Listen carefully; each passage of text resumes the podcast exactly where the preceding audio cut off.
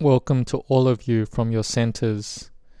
The last week there was a question from Mr. Sakchai's center about if one had to choose between long life, beauty, happiness, strength, and intelligence, which one would one choose? We heard answers from many monks and lay people that they would choose intelligence. What is intelligence? It is the wisdom that arises instantly, that is, wisdom that illuminates that which is in front of one. It has knowing and the thought that suddenly arises. It has swift wisdom. A sudden answer may arise, and it shows the way to proceed. It is a wisdom that solves the problems that one is facing. This is called intelligence. It is wisdom. It is an all round knowing. The wisdom that knows cause and result, knows what is good, knows what is bad, knows virtue and benefit. It clearly shows the way to lead one's life to have success, imbued with wisdom. It can overcome all types of problems. This type of wisdom takes time in order to contemplate and develop.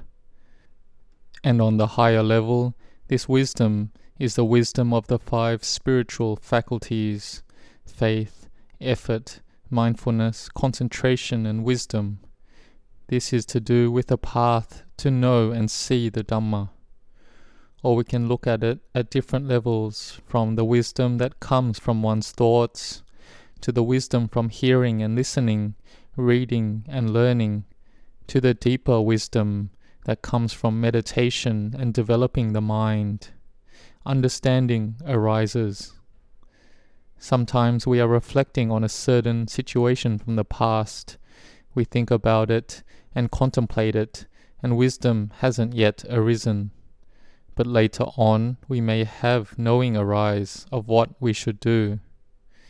This is the wisdom that comes from our practice. This wisdom arises very clearly we know the path of how to proceed and how to overcome that problem. The intelligence that I talked about is the wisdom that is clear in front of oneself. It has knowing that keeps up with the circumstances and can overcome it instantly. It is wisdom that is proficient. The laity and the monks said that intelligence is something very important. Here we look in the Buddha's time at one monk named Venerable Chakupala. He had the determination not to lie down during the whole three month rains retreat. But when he faced an obstacle that would make him blind, he didn't give up his vow of truthfulness. Even if both his eyes would be damaged, he wouldn't give up his great determination to put forth effort in the practice. It shows that his spiritual faculties and perfections was resolute to attain to arahantship. So today I will talk about the story of this monk during the Buddha's time that had the perfection of truthfulness. He had a strong desire to put forth effort and practice Dhamma developing his meditation in order to overcome the mental defilements and to overcome his inner suffering.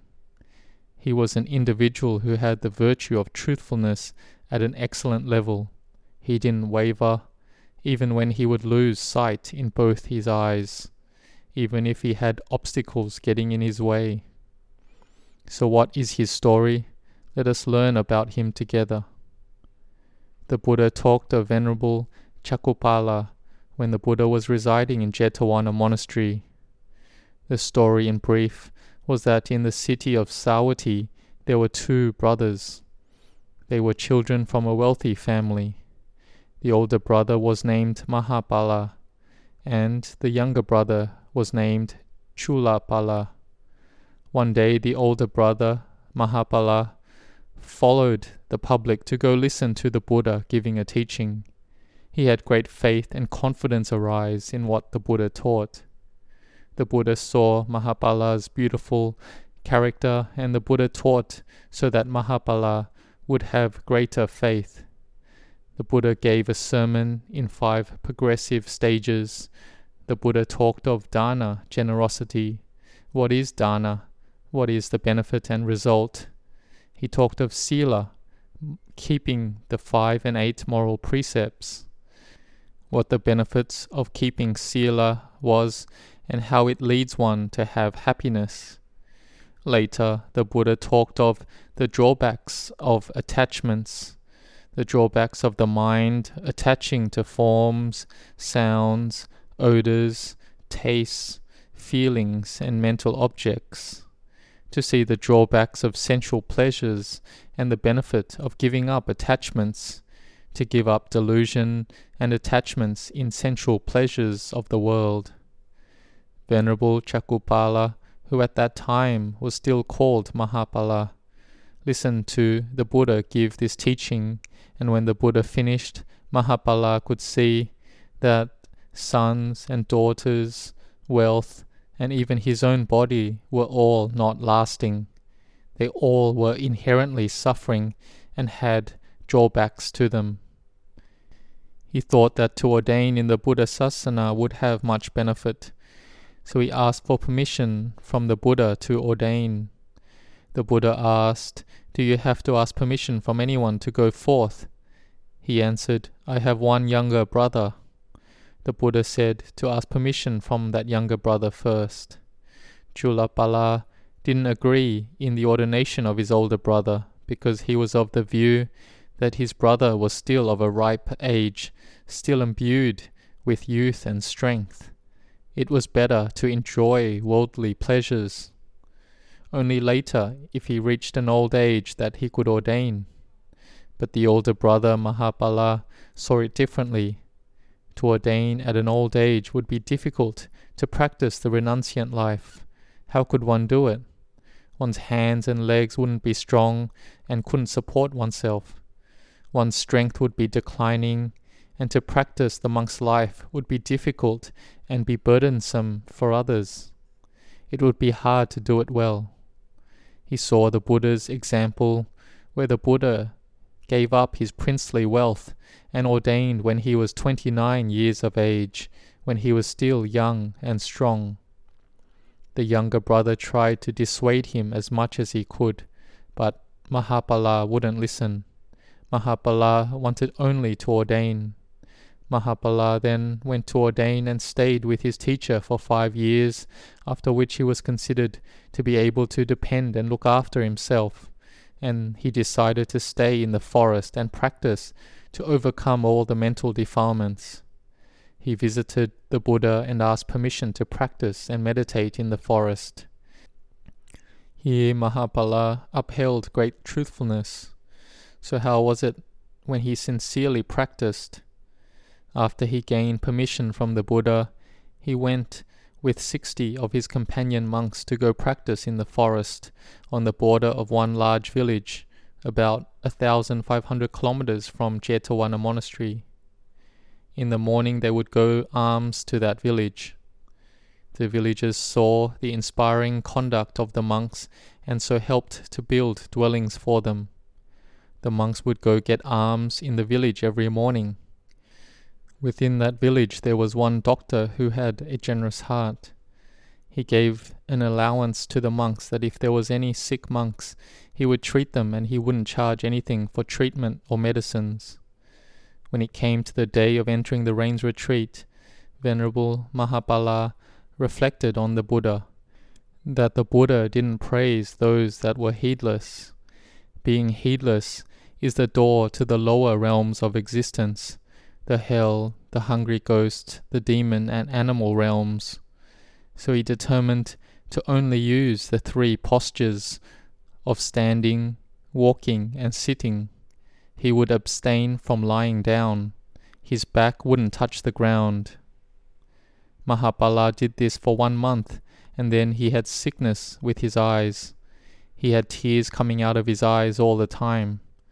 The other monks, knowing of Mahapala's sickness, went to the doctor who had given them permission to request, and that doctor gave medicine for Mahapala. But Mahapala wouldn't lie down to apply the medicine. he would sit and apply the medicine to his eyes. His condition didn't get any better, where usually just one application and it should get better. This made the doctor puzzled. So he went to see what Mahapala was doing and saw that Mahapala was sitting and walking meditation and not lying down. Because Mahapala had determined to not lie down during the whole rains retreat, and he didn't want to ruin his determination, and so even if his eyes would be ruined, he would accept it. But he wouldn't ruin his determination that he had made. He would only apply the medication while sitting. The doctor felt that if Mahapala applied the medication like this, then with his condition he probably wouldn't get any better. The doctor was even worried that this would damage his reputation, and so told the monk not to say that he had been treated by the doctor. And because Mahapala didn't look after his eyes, in the end his eyes became destroyed. But at the same time, the mental defilements in his heart were destroyed as well. He was an arahant that had attained through purely insight. His sight was destroyed, but Venerable Chakupala, who had upheld his truthfulness, was able to be attained to becoming an arahant through his great efforts, and had the eye of wisdom arise, and his heart was purified. When he went for alms, the villagers saw him blind in both eyes, and so they called him Chakupala, instead of Mahapala, his original name. And when he attained to arahantship, he taught the other monks until they all attained to becoming arahants with special knowledges in that rains retreat. And there is also a related story of one monk who had dysentery. He was lying in his own urine and excrement. The Buddha heard of this and went there, followed by Venerable Ananda, the Buddha went to that monk's dwelling and saw that monk lying in his own urine and excrement. And the Buddha asked the monk, What is your sickness? The monk answered, I have dysentery. Do you have an attendant looking after you? I don't have an attendant. Why is that? Because I didn't attend to the other monks, so the monks don't attend to me. The Buddha attended on that monk and had Venerable Ananda go fetch some water. The Buddha would wash that monk. And after Venerable Ananda had fetched the water, the Buddha poured the water, and Venerable Ananda wiped the monk down. Then they lifted the monk onto the bed, the Buddha lifting his head and Venerable Ananda his feet. Then the Buddha had a meeting with the monks and brought up this subject why this monk was sick and why they didn't attend on this monk. The monks answered that the monk had never attended on or looked after anyone before that. The Buddha said that this is not right. Monks have to look after the sick monks. If they didn't look after the sick monks, they would all incur an offense of wrongdoing. The Buddha said that they must look after the sick monks because you have no relatives now no father, no mother, no brothers or sisters, and you are the children of the Tathagata. So you must look after each other. Look after them until the monk gets better. And the Buddha saw that the spiritual potential of that sick monk was full, and so gave a Dhamma talk and taught him. And in the end of the talk, the monk attained to becoming an arahant. So can you see that even the body of the monk was sick, he had a lot of problems with his health, but by the kindness and compassion of the Buddha, along with the merit and full spiritual potential of that monk, he could listen to the Buddha's teaching and attain to becoming an arahant. Though the body wasn't strong and his health was no good, but with his wisdom and intelligence he could listen and receive the Dhamma of the Buddha, and could have knowing and clear seeing arise instantly he could overcome his mental defilements, and there was no need to be born again into samsara, this round of birth and death again. Can you see that wisdom and intelligence is important to fully cut off the mental defilements? But for us still going around in samsara, may you be determined that this birth of ours, may we make a determination to have no obstacles, may we be imbued with long life, beauty, happiness, strength, intelligence, and prosperity in all things, and may we overcome all the mental defilements. So, this is the answer to the layperson's previous question on which we would choose between long life, beauty, happiness, strength, and intelligence.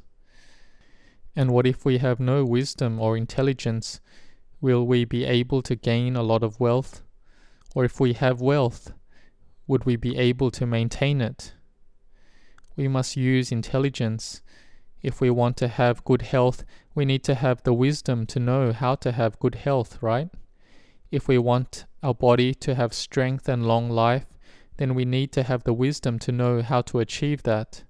So, wisdom and intelligence is very important. May you contemplate on what you have heard, read, and thought about. Contemplate so that wisdom and intelligence arises, the type that is quick and proficient. Like the great teachers, the many monks such as Venerable Ajahn Chah, who had wisdom and proficient intelligence to answer questions, to solve problems in different situations, and the ones that one come face to face with. May you all be determined and may you succeed in your aspirations. May you all grow in blessings.